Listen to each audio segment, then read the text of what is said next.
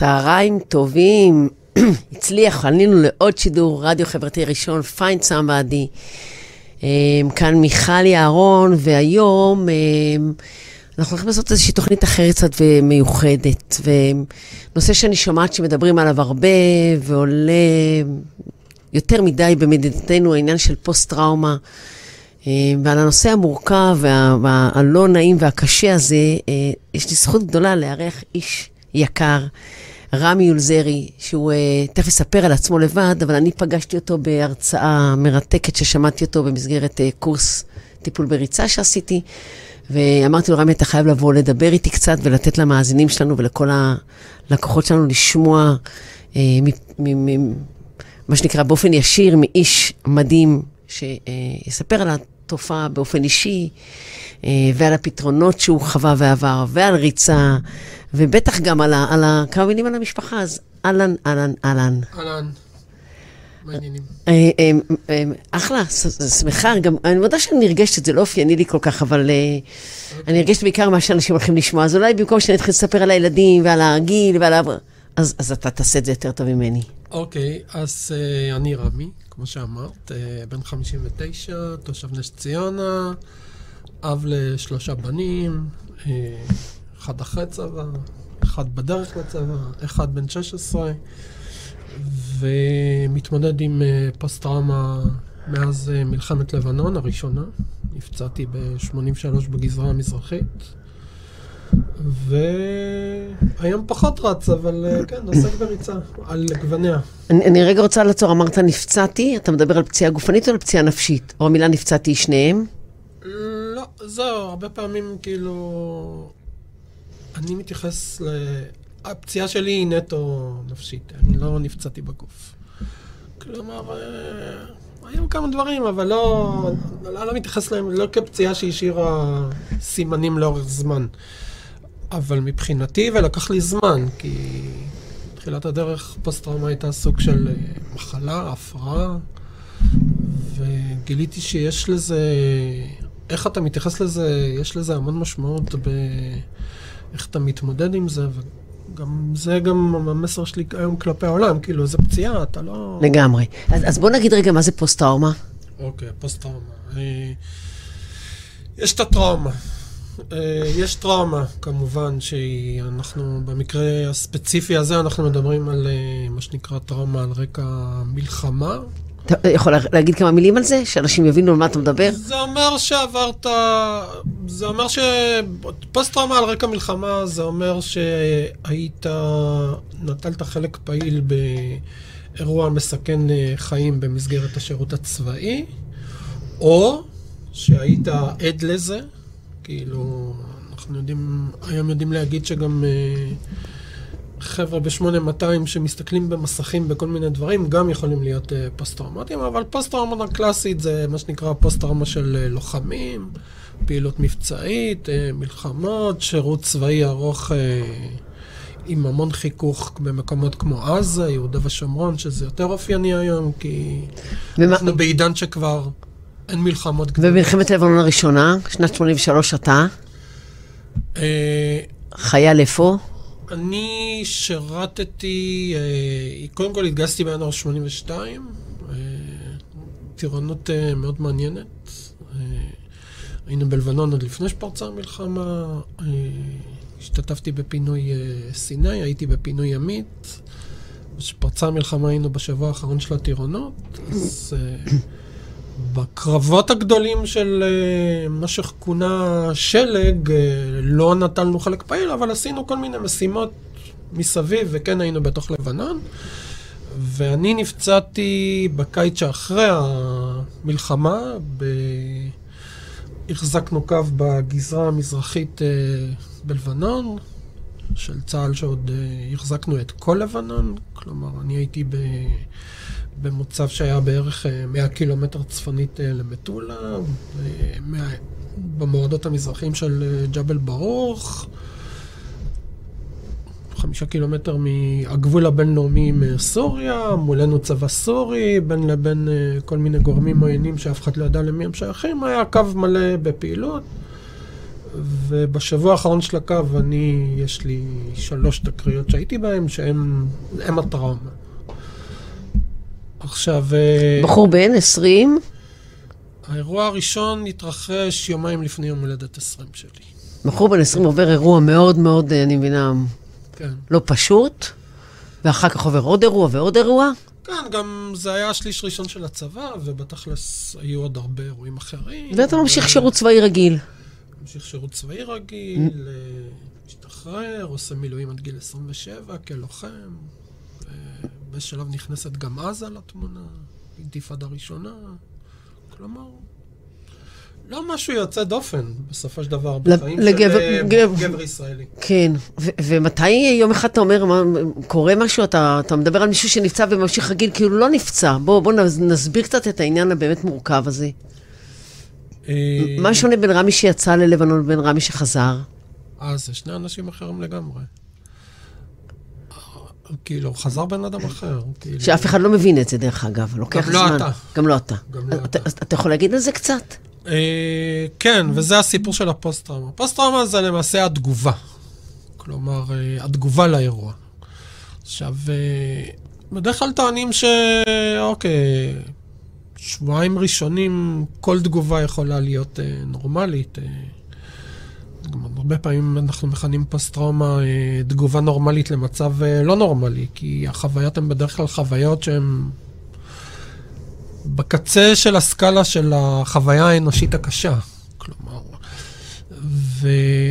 ואז מתחילות uh, כל מיני תופעות שבחוכמת הבדיעבד היו שם כמעט מיד אחרי האירועים, אבל בתוך כל הסיטואציה של אה, אוקיי, אני לוחם ומבצעית וזה, אז כולם פחות או יותר uh, מתמודדים עם זה. לא ישנים, uh, לא אוכלים כמו שצריך, כל הזמן חיים באווירה של פחד, כל הזמן דרוכים, כאילו... שזה מצב מאוד הגיוני שאתה לוחם אה, בס- בסביבה של קרבות, של פעילות מבצעית. אבל אתה מגיע הביתה ואתה מתנהג אותו דבר. אתה מגיע הביתה ואין שום כפתור שמכבה את זה. אין כפתור שמכבה את המלחמה. אתה חוזר הביתה עם uh, המלחמה בכיסים, ואתה ממשיך להגיב לחיים בעורף, כמו מתוך... Uh, כמו שהגבת. זה פשוט, זו תגובה שהיא כמו חיה, כאילו, אתה, מבחינתך אתה בסכנה. כל הזמן, זה הופך להיות חלק ממך. כל הזמן, העולם הוא מסוכן, אז uh, מכיוון שאנחנו לא יכולים לחיות כל הזמן בסכנה, אז אתה מתחיל uh, מצד אחד להימנע. כלומר, אתה אומר, טוב, uh, אם מסוכן שם בחוץ, אז נצמצם. אז אתה אומר, טוב, את זה, לזה אני לא עושה, לזה אני לא עושה. ו... וזה זה כאילו קורה, מה שנקרא, רגע אחרי רגע, זה לא קורה במכה. ו- קורה רגע אחרי רגע, אני חושב שגם עוברים תהליך שהוא, אה, לא יודע, אולי הוא קצת מזכיר תהליכים של, אה, של אבל, יש את המודל של קובלר רוס, כאילו, אז אה, כן, אז יש... בהתחלה אתה אומר, טוב, זה כלום, נו, זה... הכחשה, הכחשה, ואחרי זה אתה זה אומר... הכעס וכל האמוציות אחרי זה השליליות. כעס וזה, וגם כשאתה מבין שיש בעיה, ואז כמובן... אה, הדחקה, הדחקה, ואז נכנסים אה, פקטורים שהם אה, גורמים לנו לא ללכת לטיפול, כי לפחות, אולי היום קצת פחות, אבל עדיין אה, אתה גבר, אנחנו פחות הולכים. לא, מדובר על לפני, אנחנו, בוא בוא נזכיר 40 שנה. מדברים, אה, כן, הפציעה קרוב ל-40 שנה. ב-83, בואי נגיד שאני הגעתי לטיפול, זה היה 8-9 שנים אחרי, זה תחילת שנות ה-90. עדיין המושג פוסט-טראומה לא כזה מוכר, כאילו, אה, בטח לא בחברה האזרחית, גם אף אחד לא... את יודעת, שאימנו אותנו כלוחמים בצבא, אז הכינו אותנו לכל מיני מצבים. איך למנוע התייבשות, איך לזהות אם התייבשת או לא התייבשת לפי הצבע של השתן, איך לטפל אם אה, הקיש אותך נחש, ואלף ואחד מצבים שאתה יכול להתקל בהם מעבר ל... אוקיי, איך לתפעל נשק ודברים כאלה. אף אחד לא בא ואמר, תשמעו, אני תמיד אומר, אף אחד לא נתן לי בסוף השירות פתק ואמר לי, תשמע, עברת חוויות מאוד מאוד קשות עכשיו. עכשיו שאתה הולך הביתה, היום קצת עושים את זה. יכול להיות 1, 2, 3, 4, 5, 6, 7, 8, 9, 10 סימנים. אם יש לך מתוך הרשימה הזאת חמישה, הנה, זה טלפונים שאתה יכול לצלצל, תבדוק. גם היום זה לא נעשה בצורה טובה ומיטבית, אבל אז זה בכלל לא נעשה. ואז באופן טבעי, התפיסה של הדור שלי, ואנחנו אולי סוג של דור ביניים, כי הדורות שקדמו לנו, יום כיפור, ששת הימים, היו עוד יותר גרועים. הם לא היו גרועים, הטיפול בהם היה גרוע. הטיפול בהם היה גרוע, וגם התפיסה שלך, אתה אומר, אני לוחם. אני גבר ישראלי, מה אתם גבר, רוצים ממני? מדינה כאילו, מיליטנטית. ואת יודעת, גם ברוב המקרים, אתה ממשיך בשירות פעיל. הלאה והלאה. אומרים, ש... שגבר ישראלי הוא בעצם אה, חייל משוחרר כמה חודשים בשנה. אני רוצה רגע לחזור. אה, אמרנו אה, משהו, הזכרת את עניין האבל, יש לנו קודם כל את ההכחשה, ואחר כך את האמוציות השליליים והכעס, ואחר כך את ההדחקה וההסתגלות. ותיאורטית, על פניו, במצבי אבל, הסתגלות טובה אומרת שיש איזו קבלה של האובדן ויכולת להמשיך לחיות. ואנחנו מדברים, או אתה אומר משהו ברמת הפוסט-טראומה, שבעצם ההסתגלות היא איזושהי תחילתה של עיוות המציאות, וזאת ההימנעות. לדוגמה. אני חושב שפה אולי צריך להיפרד מהמודל של האבל, כי מה שקורה בפוסט-טראומה זה שברוב המקרים, ככל שאתה דוחה את הטיפול בזה, זה הולך ונעשה יותר גרוע. יופי, תגיד לנו על זה. זה הולך ונעשה יותר גרוע. כלומר, אה, אה, הדחקה זה, הדחקה למשל, הדחקה זה מנגנון נפלא. באמת, זה כאילו, זה עוזר לנו להמשיך בחיים אחרי דברים מאוד קשים, ומה שנקרא, החיים נותנים לך אגרוף, אתה, סופג את זה וקם וממשיך אה, לנוע, אבל אה, זה משאיר סימנים, והסימנים האלה... זה קצת כמו, פוסט-טראומה זה בסוף קצת כמו דימום פנימי של הנפש. כאילו, אתה לא רואה, לא רואה, לא רואה, אבל זה מדמם וזה גורם נזק, ו...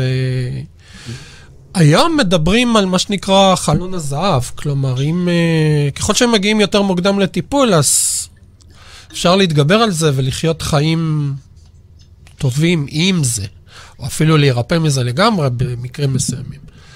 אבל אני הגעתי לטיפול אחרי תשע שנים, וזה כבר באמת, אה, זה היה כרוני. אז רגע, רגע, רגע, לפני שאנחנו מדברים על הטיפול, כי נרצה לתת הרבה מקום בטיפול, זה חשוב, אני רוצה שני דברים לבקש. כן. אתה יכול להגיד כמה מילים על האירועים, כדי שמי ששומע ושומע פוסט-טראומה להבין על מה אנחנו מדברים, מה היה שם שאתה מתאר כאירוע שמרסק את הנפש? כן, אין לי בעיה לספר על זה, אבל אני רוצה דווקא כן ללכת לבנאלי, כי אני נתקל היום בהמון חבר'ה צעירים ש...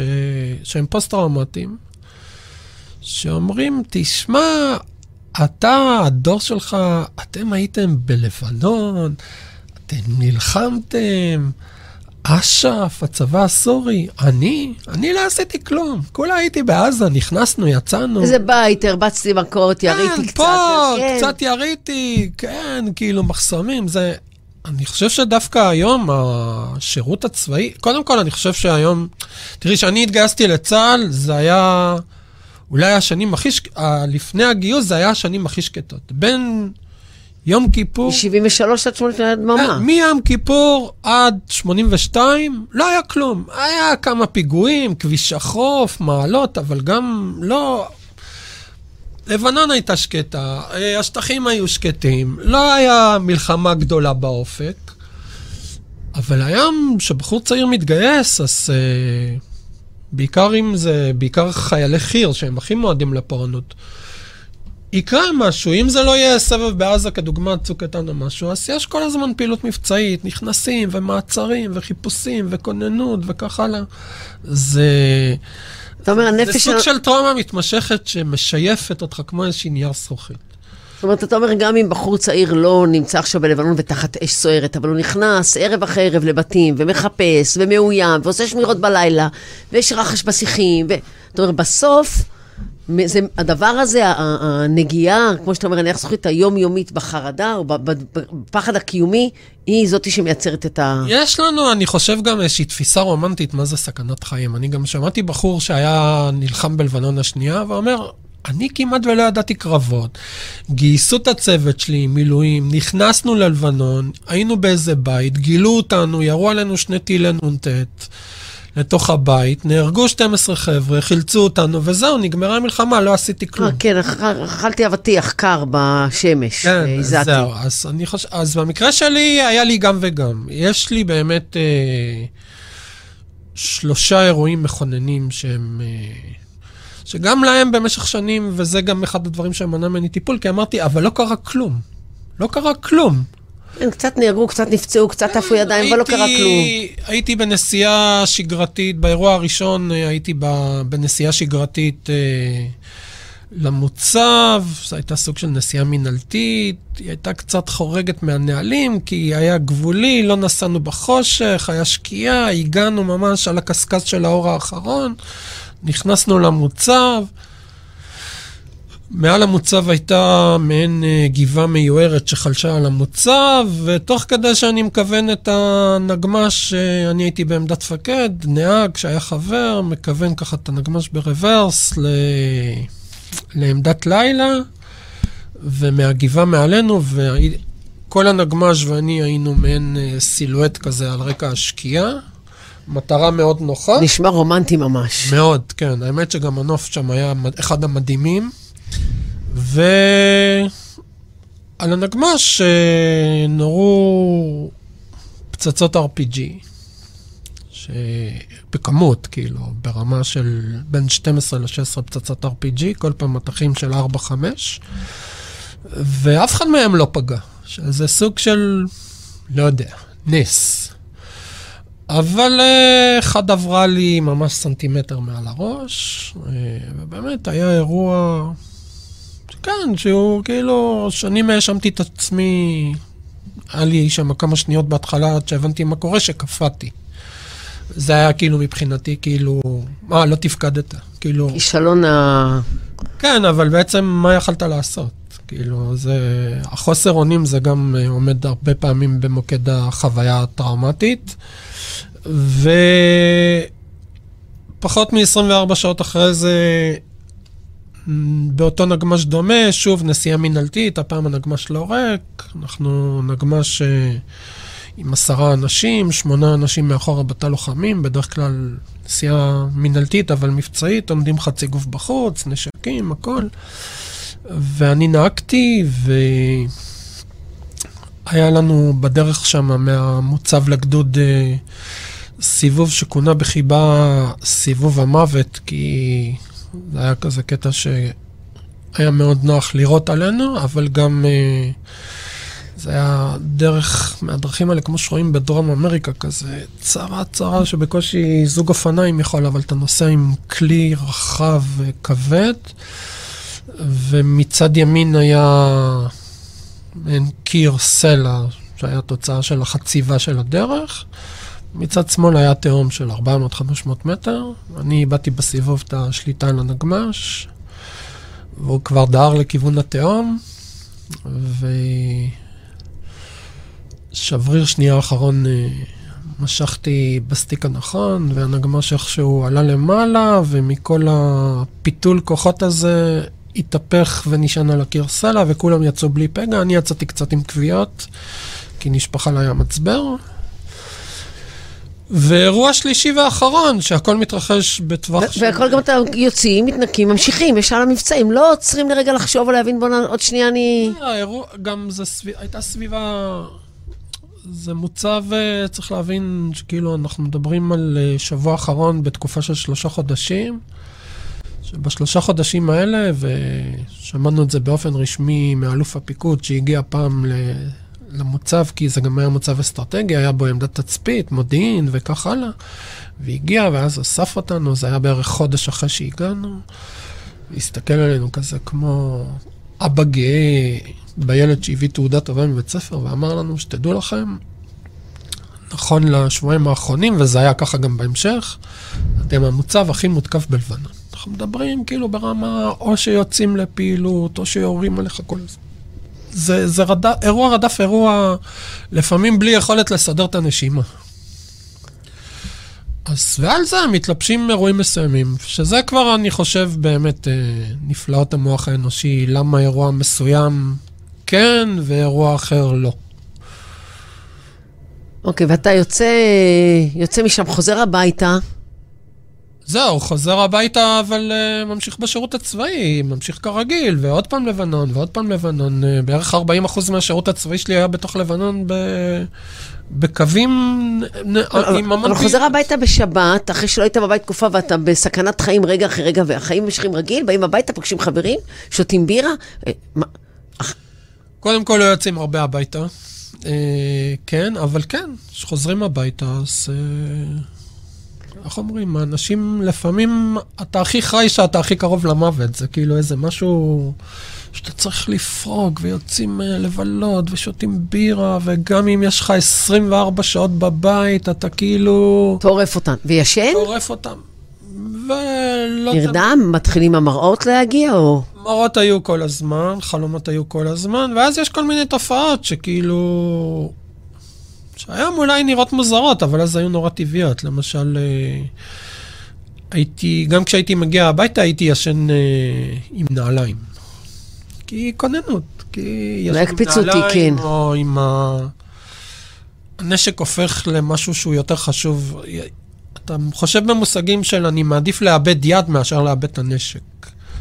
ואז אתה כל הזמן אה, עם הנשק מלופף עליך. או שהנשק מתחת לכרית, או שהוא מתחת למיטה, ואתה מחזיק את הרצועה. אם יש איזה רעש מבחוץ, אתה ישר קופץ, כאילו... דרוך. דרוך כל הזמן, אבל...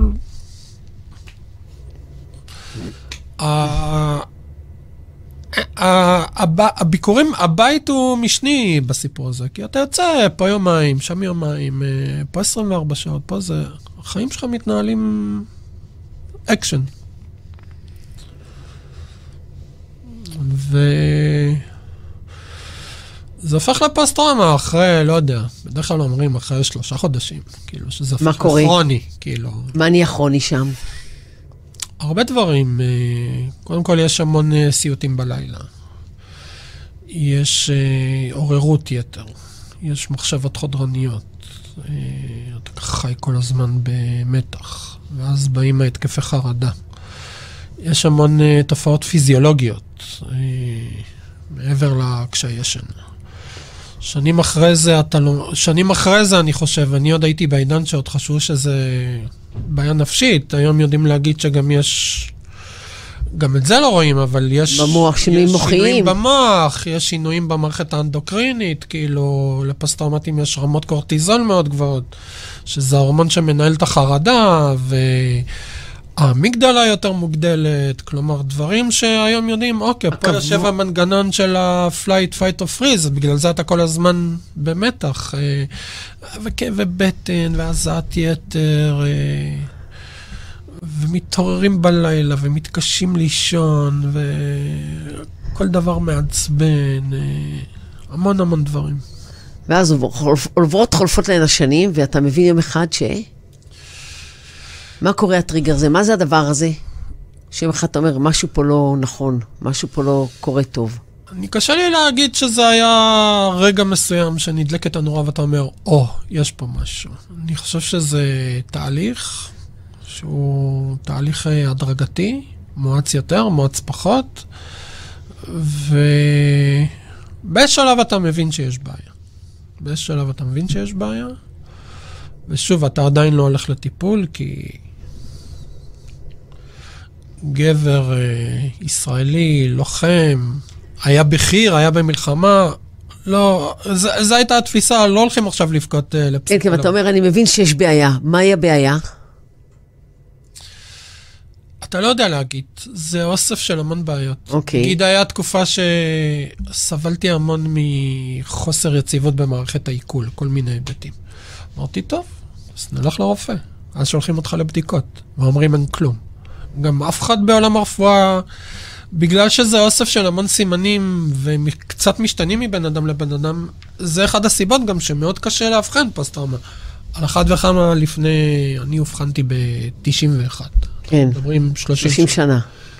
היום אנחנו יודעים קצת יותר, אה, ואז יש לך כאבי ראש, ואז אתה לא ישן, אז אתה אומר, טוב, אז, אה, אז ייתנו לך משהו לישון, אבל אף אחד לא... אין מישהו שבא ומסתכל מלמעלה ואומר, כאבי בטן, קשיים בשינה, כאבי ראש, מצבי רוח, אלרט, דרוך, עצבני, תוקפני, לא נחמד, חבר'ה, יש פה משהו. ומחבר עם זה שעברת אירועים בצבא. עברת אירועים בצבא. ואתה מתחיל... אף אחד לא, כאילו, כל הנתונים קיימים, תוצאה ידועה, אבל אף אחד לא מציב אותה במשוואה. כן, פרט... כלומר, יש אחד ועוד אחד, יודעים שווה לשתיים, אבל אף אחד לא עושה את הפלוס פלוס, שווה. לא שם את הפלוס, כן. כן. גם אתה לא, אתה לא, אתה לא יודע. כאילו, אני חושב בגלל זה היום, אחד הדברים המבורכים בתחום הזה, ואני גם כל הזמן מסתובב ונותן הרצאות וכאלה, ומדבר עם אנשים, שלא היה בזמנו, של הסיפור של אה, פסיכואדיוקציה, כאילו, להגיד, לספר לך מה יש לך, כאילו... ש, ש, שיש בזה קומבינציה בין הרגשה מאוד קשה שאובחנת לבין הקלה מאוד גדולה, אני נורמלי, עברתי משהו. קל וחומר היום כשאנחנו יודעים את כל העכבות המוחיות שיש בזה. זאת אומרת, אתה לא משוגע, עברת משהו מאוד משמעותי, ולכן נפצעת. נכון. אז כן, אז להגיד, וואי, קרה לך משהו, ולמשהו הזה יש שם. אבל גם לי אז שנתנו את ההבחנה, לא אמרו לי, אוקיי, תשמע, בסדר, גם אני לא שאלתי, כאילו, אמרו, אמרו לי, טוב, יש לך PTSD. אובחנתי כשהייתי uh, סטודנט שנה א' באוניברסיטה, ואמרו לי, ביחידה לתגובות קרב, נתנו לי מלא שאלונים, עשו לי אינטק, שזה עד היום התהליך אבחון המקובל. ואז נכנסתי לפאנל כזה, שיושבים uh, שלושה אנשים, פסיכיאטר, פסיכולוגית, איזה קצין, או זה היה, זה היה עדיין במסגרת צבאית, ואמרו לי, יש לך PTSD. אוקיי, מה זה? אמרו לי, זה הלם קרב, כאילו, שזה המושג שאני פחות אוהב, אבל, כן, זה... היותר ידוע. הנפוץ שהיה כשאנחנו כן, בצעירותנו. Uh, אני חושב בדיעבד היום שמה שעזר לי, זה שאני בן אדם מאוד סקרן, ואני מאוד אוטודידקט. קיבלתי את זה מסבא שלי בירושה. והייתי סטודנט למדע המדינה באוניברסיטת תל אביב. והייתה לי גישה לאחת הספריות הטובות בארץ, הספרייה של אה, מדעי החברה באוניברסיטת תל אביב, שהיא גם משרתת את הבית ספר לפסיכולוגיה, אז כל הספריות, אוקיי, בוא לקטלוג, נכתוב PTSD. נתחיל להסתכל. ואז כאילו עדיין רוב הספרות הייתה על בסיס מה שלמדו על חבר'ה שחזרו מווייטנאם. כלומר, עדיין גם הספרות וגם המחקר וגם הטיפול עוד יחסית להיום, עוד היה בחיתוליו. כלומר... אה, ואתה מתחיל בעצם ללכת לטיפול. כן. אז בוא אנחנו בתור אה, אתר שעוסק בעולם הטיפול, בוא באמת כאיש שמטופל שמת, כרוני, אתה יודע, כל מי ששומע אותך, אתה מדבר את השפה עם המושגים. אה, מעבר לזה שאתה גם נורא אינטליגנטי, אתה באמת מדבר את זה על בוריה. אני אגיד בצניעות ש... אתה יכול להיות... יש, אה, בואי נגיד, אם היו מחלקים אנשי טיפול אה, לפי כמות השעות שלהם בקליניקה, אני הייתי מהמטפלים... בשניים, שלושה עשירונים העליונים. של המטפלים, כן. ממש, כאילו, בכל זאת, כאילו, שלושים ומשהו שנים, טיפול. איזה כיף לך בעניין הזה. בעניין הזה זה כיף. אז ספר באמת קצת על, על עולם הטיפול, וגם קח בחשבון שאנחנו מוכרחים להספיק לדבר גם על טיפול בריצה וגם על הקבוצות ריצה שלך, כי זה כאילו... אז okay. אוקיי. ספר קצת על עולם הטיפול. אז הטיפול הראשון שלי היה טיפול דינמי קלאסי. מה זה אומר? זה אומר, uh, הטיפול שנשען על uh, מה שפרויד הביא לעולם, שמתחיל מ... אוקיי, שבעצם הגישה, אני חושב, ותקני אותי אם אני עושה בלאגן במונחים המקצועיים, הגישה שאומרת שבעצם המקור לכל uh, הבעיות שאנחנו מתמודדים איתן זה מי אנחנו, מה... איך גדלנו כילדים, כנערים, כן, מודע, לא מודע, מה הבנו חפים, מהבית, המודע, לא מודע. ואיפה זה קשור לפוסט-טראומה? סליחה על הטיזינג שאני עושה. זה לא קשור, אבל uh, זה מה שהיה אז, כאילו, ואז uh, אני חושב שלי זה נתן איזשהו מנוחה. זה נתן מנוחה במובן הזה של אוקיי, הנה אני מטפל. אבל כשלעצמו, זה היה טיפול שנמשך משהו כמו שנה וחצי. שאת, מה שאתה אומר זה שיש פה את האפקט פלסבו, עצם ההרגשה שהלכת לטיפול, נתן לך קצת שקט, אני מטפל בעצמי, אבל לא בהכרח שזה הטיפול שהוא היה כן. רלוונטי למה שעברת. ואנחנו חושב... לא אומרים שום דבר רע על אף סוג טיפול, לא, לא, אני חושב שמה שעזר לי בפעם הראשונה היה יותר הטיקט, כאילו. נכון שצריך להיות נורא זהירים כשזה מגיע, אבל לי התיוג הזה של אתה פוסט-טראומטי, עזר, ואני חושב שקצת uh, גם טיפלתי בעצמי בזה שלמדתי מה זה פוסט-טראומה. כלומר, למדתי מה זה, מה המשמעות של זה. פתאום ה... כל הסימפטומים שהיה לי כל השנים, שזה היה פתאום כמו איזושהי חתיכות של פאזל מפוזרות, והתהליך למידה הזה שאני עברתי בעצמי עזר לי להרכיב את התמונה שהלכה והתפתחה בהמשך. הטיפול עצמו לא יודע כמה הוא עזר להתמודדות עם פוסט-טראומה. כן, היה משולב באיזשהו שלב אה, טיפול תרופתי, שכלל בעיקר טיפול אה, בתרופות אה, אנטי-דיכאוניות, ותרופות מונות חרדה, ותרופות שיעזרו לי לישון, ששינה תמיד הייתה בעיה אצלי. אבל מה שהטיפול הזה גילה לי, ואני חושב שרק בכמה שנים האחרונות איכשהו הצלחתי להתגבר על זה חלקית, זה שבמקרה שלי הפוסט-טראומה מחקה חלקים מזיכרונות, אה, בעיקר מזיכרונות הנעורים שלי. כלומר, הם היו שם, אבל כאילו... וזה הסיפור של כאילו אתה חוזר בן אדם אחר.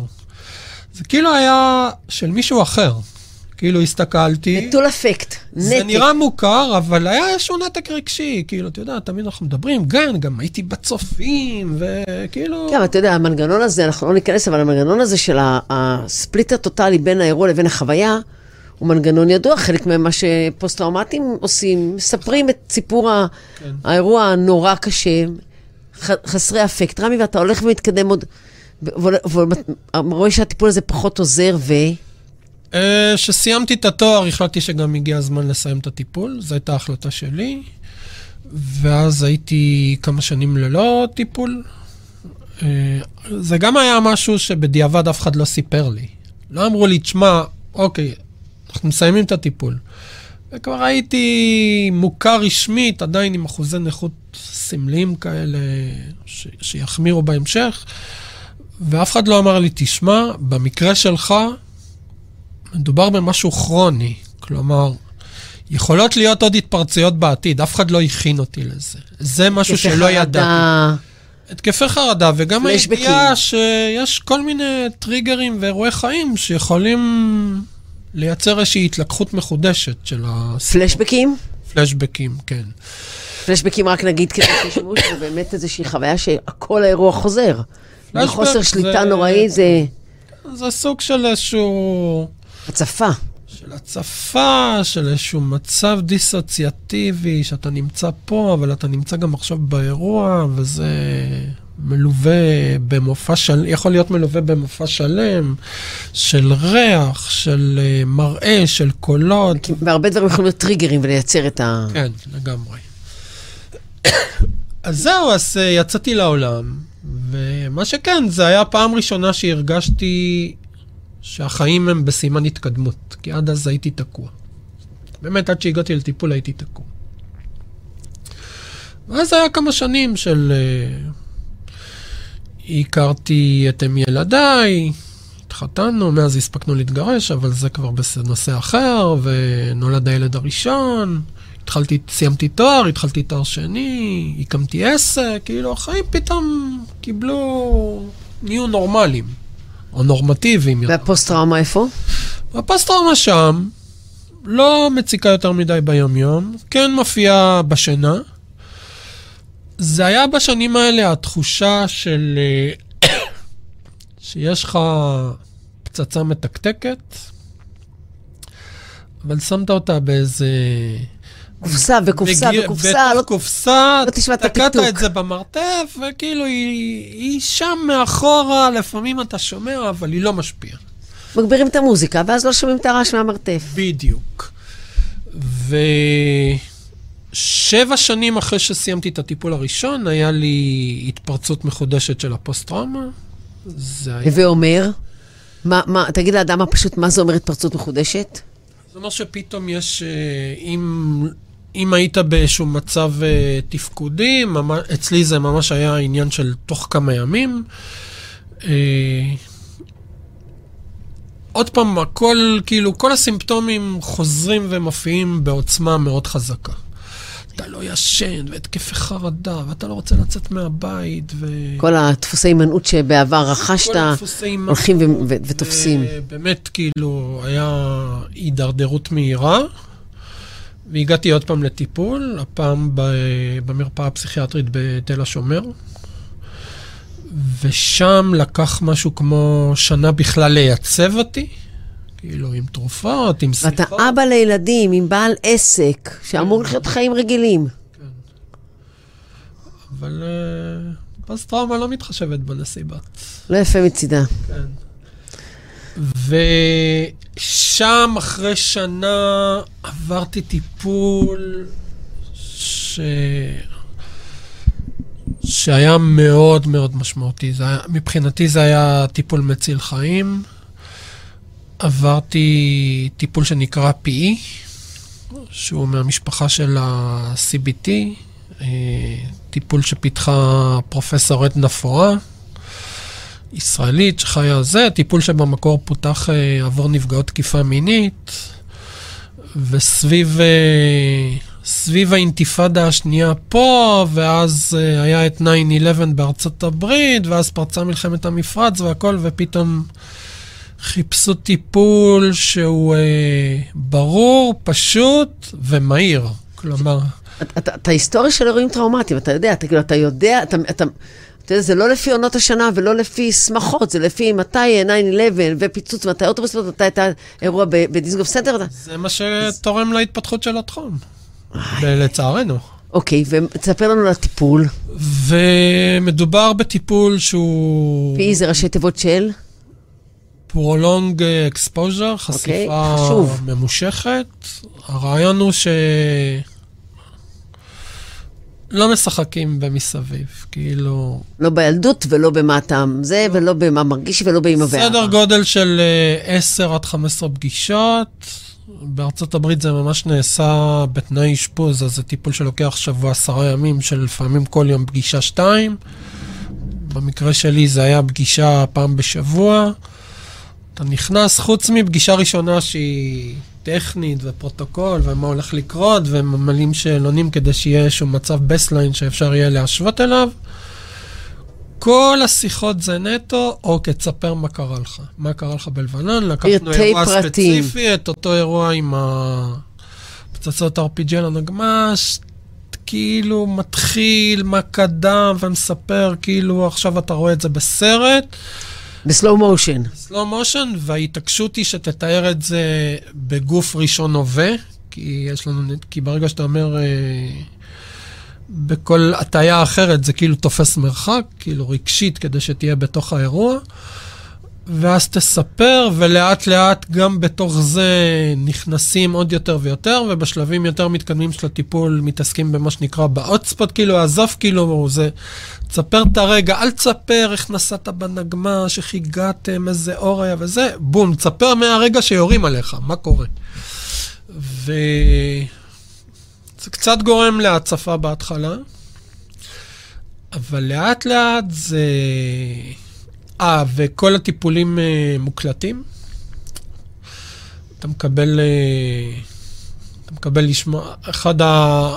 יש המון עבודה בין הטיפולים. כלומר, אה, ברמה הקוגניטיבית אתה מתבקש אה, לשמוע את ההקלטה של מה שתיארת פעם, פעמיים אה, ביום, וברמה ההתנהגותית שאצלי זה היה סיפור של ההימנעות, שהייתה גורמת לחרדה, אז אתה מדרג מצבי חשיפה מסוימים, וכל פעם נעים מהקל לכבד של... כמו בטיפול בחרדה, כן. טיפול קלאסי בחרדה של טיפול uh, בחשיפה, מה שנקרא אין ויבו, כאילו במציאות. Uh, אצלי זה היה כזה...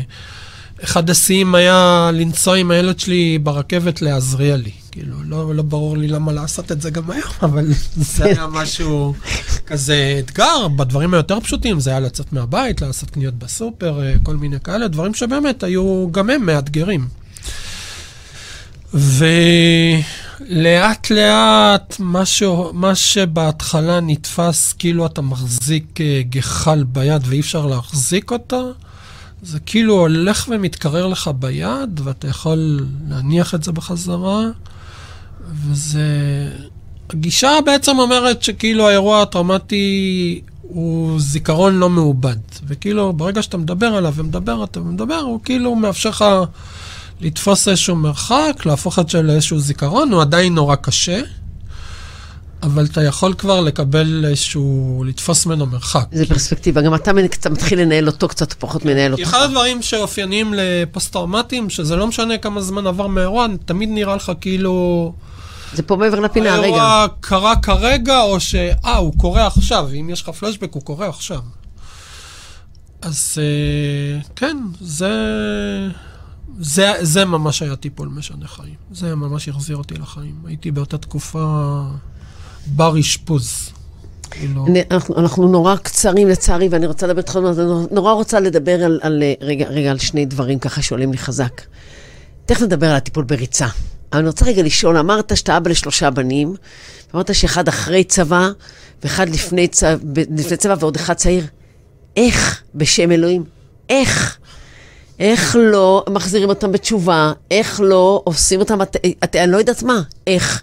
אוקיי. אתה סוחב 40 שנה סיפור שאתה מטופל בו היום ואתה בתפקוד מלא, ואיך שולחים האתגר ילדים? הכי גדול היה עם הגדול. כלומר, אה, המחשבה מקפיאה דם שהוא יהיה חייל וילך לצבא, מקפיאת דם literally, שזה לא יחשבו שזה איזשהו מונח, זה, לא, לא, זה זה, זה באמת לחיות ולמות, החוויה הזאת. לגמרי, הרבה יותר מאשר על עצמנו. לגמרי. אני חושב לכל הורה, כשאתה פוסט-טראומטי עוד יותר, כי אתה מכיר מה, אתה יודע טוב מאוד מה... לאן אתה שולח את הילד שלך? אתה שולח אותו ל-40 שנות סבל.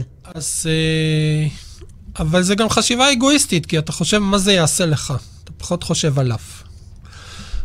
וזה התחיל מזה שבשנים הראשונות שלו אמרתי, הילד, בנים שלי, הבן, זה היה בן, כן, יש לנו פער גדול גם בין הילדים. לא, גם שלושה בנים, אתה מבין? זה גם כן. כי אתה לא תקבל איזה בת אחת לרפואה שתהיה אה, אה, פקידה פלוגתית. אני, מחמיאה, אתה יודע, בקריה ליד אבל. הראשון, שזה היה, שהיה בעצם סוג של אה, בן יחיד שש שנים ראשונות לחייו, זה היה הכי קשה. כדי לראות אותו גדל, וכאילו, ולהגיד, וואי, הוא יהיה חייל וכאלה.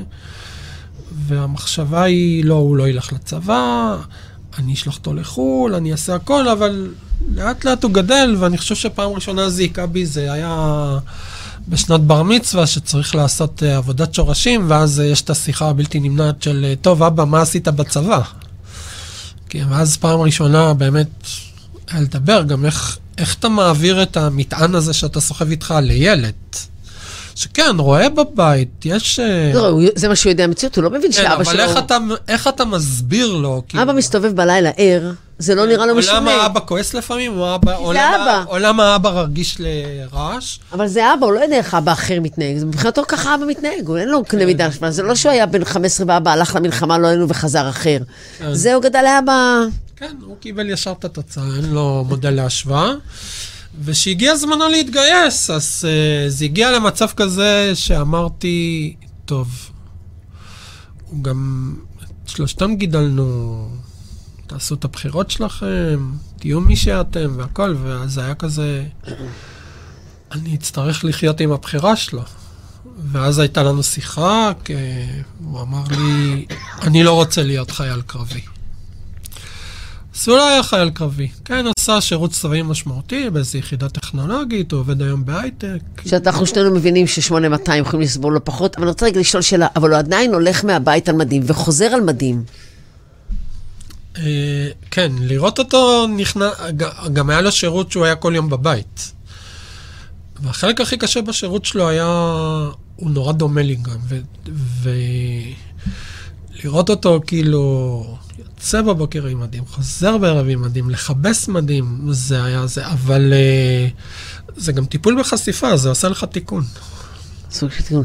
רמי, אנחנו מאוד אה, קצרים, ואני נורא רוצה כן לדבר אה, על, על, על שני דברים, ואני רוצה שתדבר, אני גם רוצה שתזכיר את נט"ל, תוך כדי זה גם על, על, על הגוף הנדיר הזה, על מה שהם עושים, וגם כמובן על טיפול בריצה, כי בזכות הדבר הזה זכיתי להכיר אותך.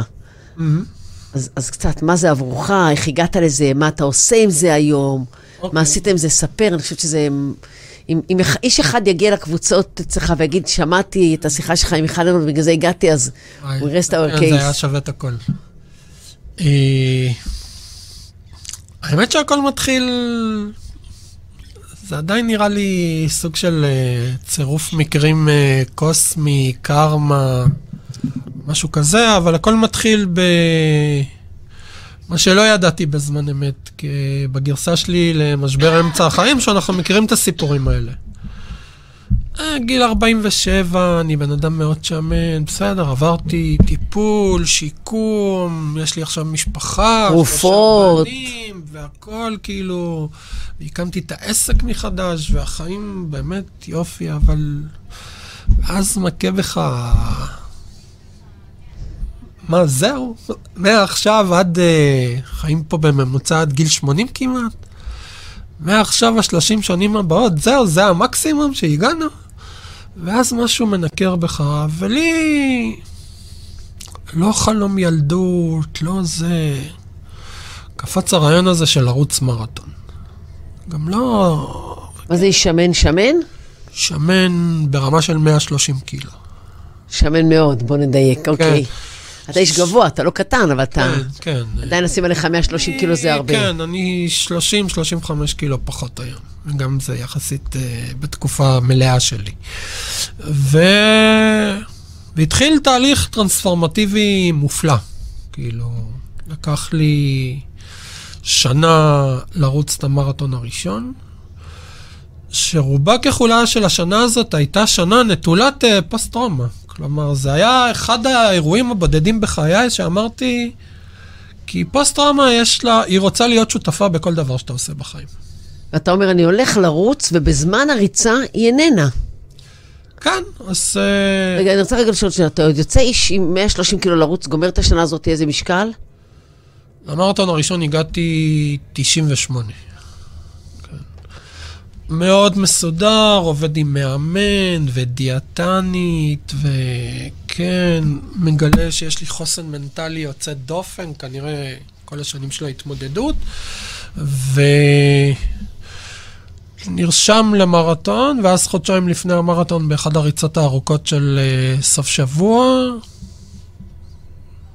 מופיעה הפוסט-טראומה ואומרת, היי, גם אני פה. גם לריצה היא הגיעה. כן, ואז יש לי פלשבקים והתקפי חרדה בתוך הריצה. זה קורה לי פעם אחת, שבוע אחרי זה קורה לי עוד פעם. אני מתחיל להתייעץ, אף אחד אין לו מושג, כאילו. ואני זוכר שיחה גורלית עם הפסיכיאטרית שלי, שהיא גם פסיכותרפיסטית והיא בעצם המטפלת שלי, שאמרה לי, תשמע, זה בסופו של דבר החלטה שלך, אבל בוא נראה מה יש לנו פה. היית בכמה שנים מאוד שקטות, התחלת לרוץ, זה היה בסדר, כאילו השינוי הגופני הוא מבורך, אני כאילו בן אדם אחר, משנה הרגלי אכילה, הרגלי שינה, כל הסדר יום שלי משתנה, זה מהפכה. אמרה לי, ואז חוזרים הסימנים, שרוב הסימנים חוזרים בריצה. הם, הם עוד בשלב שהם לא זולגים החוצה. כלומר, הם כלואים בתוך הריצות. היא אמרה לי, הסיכון פה זה שהריצה... היא סוג של uh, מעוררת את הזה, וזה יכול לגרום לרגרסיה. כאילו. עכשיו תחליט מה אתה עושה. אבל אני, מה שנקרא, כבר uh, חציתי את הרוביקון, כבר הייתי מעבר לנקודת אל-חזר. אמרתי, אני ממשיך ואני חייב את זה לעצמי. ובאמת רצתי את המרתון, ואם uh, מחפשים ביוטיוב רצים עם רמי, מרתון 2011, ליווה אותי, ליוותה אותי יש כתבה מערוץ הספורט שליווה אותי, הייתי... כן, ראיתי אותה, בכיתי אותה, נראה אותה עוד פעם, נבכה אותה עוד כן, פעם, כתבה מאוד מרגשת. כן, ומה שמדהים בה, היא מנציחה סוג של פלשבק און קאמרה, שגם לא רואים הרבה, אבל אפשר לראות שם איזושהי סערה שעוברת עליי. וסיימתי את המרתון הראשון, וגם שם אף אחד לא מספר לך, את בטח מכירה את זה מתוך כיפי מקצועך, על ה-PMS. פוסט מרתון סינדרום, פתאום יש לך דיכאון, וכל הגוף שהיה כזה, הכל פתאום, הכל משתחרר. ובאות המחלות שלא היו שם, פתאום אתה מצונן וחולה ו... ולא רוצה לראות ריצה ושונא את הכול. ולא רוצה לצאת לרוץ, ואתה אומר, כאילו, מה, לפני שלושה ימים רצתי 42 קילומטר, מה עכשיו לצאת לשלושה קילומטר? כי... אני ילד. התאוששות אקטיבית, כאילו... הקשקושים האלה. כן, ו... ואז היה שתי שאלות בעצם. מה הסיפור הזה עם הריצה? כאילו, אוקיי. משבר אמצע חיים, הנה רצנו מרתון, שמנו וי, יאללה בוא נעבור הלאה, אופנוע, הודו, קעקועים, יש הרבה מה לעשות כן, בגיל כן. הזה, פשוטים יותר. המשכתי לרוץ, נכון שבשלוש שנים האחרונות אני סוג של... אה, פחות? עם משבר זוגיות עם הריצה, אבל... Uh, מפה לשם נהיה לי רזומה מפואר. רצתי שבעה מרתונים, רצתי אולטרה מרתון, מלא ריצות שטח. אולטרה מרתון הווה אומר? 62 קילומטר. מרתון וחצי. שאנשים כן, הבינו מה זה אומר. תל אביב, חדרה. כן. כזה, בטק אחד, תמיד שואלים אותי, מה, בלי הפסקה? כן, ואת, וגם, את יודעת, הנטייה הזאת, אתה אומר, כן, אבל במושגים של אולטרה מרתון זה יחסית קטן. אני מכיר אנשים שגם עשו 100 ו-200 וצפונה מזה. והפוסט-טראומה מפסיקה להופיע בריצות? לא, מופיעה, אבל לאט לאט לומדים אה, זה. וככל שאני רץ יותר, הריצה הופכת, בעצם בסופו של דבר, הריצה היא הייתה התרופה הכי טובה להתקפי חרדה. אז בוא עכשיו נדבר, ב, באמת, הזמן בורח לי והדקות אה, זה נוקפות, אולי תנו לי לגנוב גם קצת אה, הלאה, אבל בואו רגע נדבר באמת על, על, על טיפול בריצה ועל מה שהקמת בנטל ועל רצים עם רמי. Okay. כמה אוקיי. מילים על זה. אז כן, אז השאלה השנייה שאיתה התמודדתי היה, אחרי המרתון, היה, רגע, אולי יש פה משהו שהוא גדול ממני. אה, באה הפוסט-טראומה, הרימה את הראש, בדרך כלל אתה מתכופף, ואמרת לה, עם כל הכבוד, אני ממשיך לרוץ, זה היה מאוד מאתגר, והנה רצתי מרתון, והחלטתי להמשיך לרוץ, אולי יש פה משהו שאפשר לקחת לאחרים. התחלתי לחקור, אה, לקרוא, להתכתב עם כל מיני גופים. לקח לי כמעט שנתיים, הגעתי לעמותת נט"ל עם איזשהו רעיון לא מבושל. רוב האנשים... עמותת נט"ל זאת העמותה שמטפלת... עמותת נט"ל זה אחת העמותות הגדולות בתחום הטיפול בפוסט-טראומה, באמת אה, מאוד מקצועית, מאוד ותיקה, מציינת 25 שנות פעילות, אה, מטפלת ב... 500 איש בכל רגע נתון, המון עבודה של חוסן בדרום, אה, באמת תקצר העירייה, אפילו סביב אוקראינה, שם נתנו כלים לאנשי טיפול, באמת עושים המון דברים. אתה מגיע לנט"ל ומציע להם לעשות מה? אני מגיע לנט"ל ואומר להם, תשמעו, נכון, אתם עמותה טיפולית וכאלה, בואו ניתן לפוסט-טראומטים לרוץ. האמת שהם היו הראשונים, אה, כי גם הגעתי לפני זה לגופים אחרים, שפחות או יותר, מי יותר בנימוס מי פחות, אמר לי, תשמע, אתה משוגע, זה לא רלוונטי. כאילו... תמשיך. וכן, לקח לנו שנה, אחרי שנה של עבודה משותפת, אה, ממש אה, סוף יולי חגגנו תשע שנות פעילות, קמה קבוצת הריצה הראשונה בתל אביב. רצים עם רמי? רצים עם רמי. הבאנו שמונה פוסט-טראומטיים, מאמן, איש טיפול, אה, הוספנו כמה מתנדבים, יצאנו לדרך, לא ידענו כלום, כאילו, ולמדנו, כמו שקורה הרבה פעמים בריצה, אתה לומד תוך כדי תנועה, ושנתיים אחרי זה קמה קבוצה בירושלים, שנה אחרי זה קמה קבוצה במודיעין, בשלב היה לנו קבוצה בחיפה, שבגלל uh, בעיות לוגיסטיות וקורונה בוא, בוא נסגור לתוך כל זה, ככה לחבר קצת, כי באמת זמננו קצר. אמרת מקודם על ההשפעות של הפוסט-טראומה על שינויים במוח שהיא מייצרת, והיום אנחנו יודעים שלריצה יש את האפקט ההפוך של תיקון, טיפול כן. ובנייה של מסלולים, אה, אה, ערוצים במוח מבריאים, ובעצם אתה משתמש בכלי הזה של ריצה. שאנשים צריכים להבין, הריצה עצמה היא הכלי, לא טיפול תוך כדי ריצה, אלא הריצה עצמה ככלי. אנחנו לא, אנחנו לא פרויקט טיפולי. אנחנו יותר פרויקט שאני... ריצת ריצה. הוא פרויקט של שיקום בקהילה. כי אחד הדברים, ויש לי המון תובנות, זה, קודם כל אני חושב שכל התחום של טיפול בפוסט-טראומה עבר מהפכה בעשר שנים האחרונות, שהתחילו להבין שבמשך שנים התעלמו מהגוף. ופתאום אנחנו יודעים היום שהטראומה צרובה בגוף. יש את הספר הקלאסי של נרשם בגוף, וכן, ועוד... ואחד הדברים שריצה עושה, ולא כולם מסוגלים להיכנס לקליניקה ולדבר. כאילו, נורא... יש טיפולים מדהימים היום לפוסט-טראומה. כאילו PE ו-EMDR ועוד ועוד, ו... אבל כמעט כל טיפול מכריח אותך בצורה כזו או אחרת לחזור ולדבר על הטראומה. זה, זה משימה נורא קשה. זה כאילו... אתה, אתה מבקש כאילו שיראו עליך עוד הפעם. זה לא הגיוני. לא כל אחד מסוגל. זה היה משפט חזק, חזק מאוד. כן, ו... אבל לפעמים, כאילו, כשאתה מתחיל מהגוף, אז משתחררים דברים, כי הטראומה צרובה בגוף. וריצה זה כלי מצוין לטפל בזה. כאילו... הסמים הכי טובים ומטיבים נמצאים בגוף שלנו, וריצה יודעת לשחרר לשחרר אותם. אותם. אז אנחנו למעשה פיתחנו מודל שהוא היום די מבוסס, וגם קצת בדקנו אותו מחקרית, שאומר, אה, שהוא נורא פשוט, שאומר, בוא ניקח את הכוח המרפא של הריצה, ניתן לחברה עם פוסט-טראומה פשוט להיות בתנועה. עכשיו צריך לזכור שבחלק גדול מהמקרים זה לוחמים, וכמי שהיה לוחם חי"ר, ריצה זה... ריצה ללוחם חי"ר זה כמו פטיש לנגר. זה, זה, זה כלי שבלעדיו לא קורה כלום, רק אחרי זה באה ריצה, הליכה, שזה... אם כי שנינו יכולים, יודעים בטח כמה, כמה אה, אה, חיילים לשעבר שונאים לרוץ, כי זה מחובר להם גם לאירוע ולרגשות. נכון. אני, אני, אני, אנחנו צריכים לאסוף את עצמנו ולסיים, אני נורא נורא רוצה ממך איזה, אנחנו יושבים כבר שעה שלמה ומדברים, ואני מרגישה שאני רק בהתחלת השיחה ואין לנו ברירה, כי זמננו תם. אני רוצה אה, אה, לבקש ממך להגיד לאדם הרגיל מן היישוב, מה לראות, או מתי אנחנו יכולים להגיד על מישהו אחר ולהגיד, אה, אולי יש שם פוסט-טראומה, קצת סממנים כדי שנוכל לתת לאנשים שמקשיבים לנו איזשהם טיפ או שניים, איך אנחנו באמת עשויים לזהות שמישהו סביבנו סובל מפוסט-טראומה, לא חייב לחזור ממלחמה. כן, כן, פוסט-טראומה קורית בנסיבות הרבה פחות דרמטיות. אה, לידה שקטה, מוות במשפחה, מחלה, תקיפה מינית, אירוע פלילי, תאונת דרכים. אה, הרבה מאוד דברים.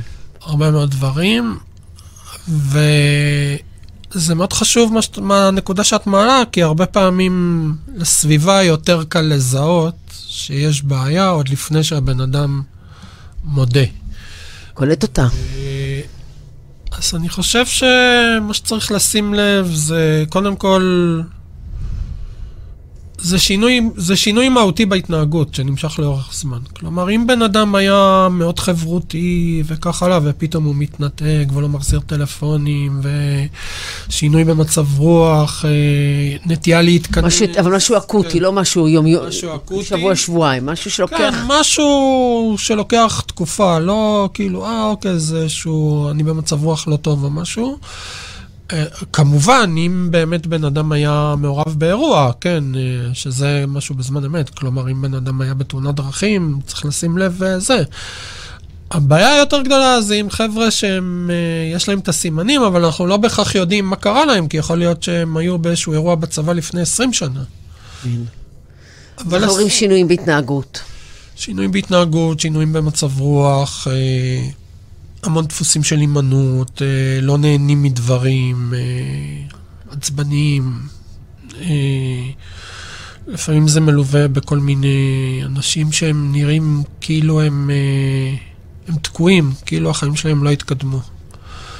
היה לי שיחה עם מישהו לפני כמה ימים, אומר לי, מה, יש לי אח בן 40, כאילו אנחנו ארבעה אחים, כולנו התחתנו, ילדים, עבודה וזה, והוא כאילו לא זז.